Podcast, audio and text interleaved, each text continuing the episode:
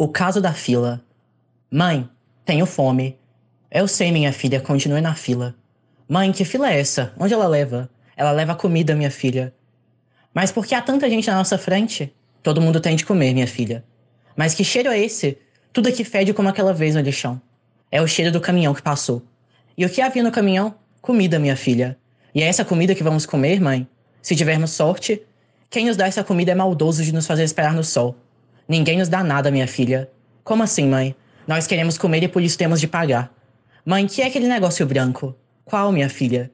Aquele que o homem leva abraçado e não deixa ninguém ver, feito um tesouro. Aquilo é osso, minha filha. Mas por que ele quer um osso, mãe? Pra comer. Mas osso é duro, mãe, não dá pra comer. Dá, tem de dar. E todos aqui vêm pegar osso também? Todos vêm, nem todos vão. Que quer dizer, mãe? Cala-te que já chega a nossa vez e não deves incomodar o moço que vende o osso.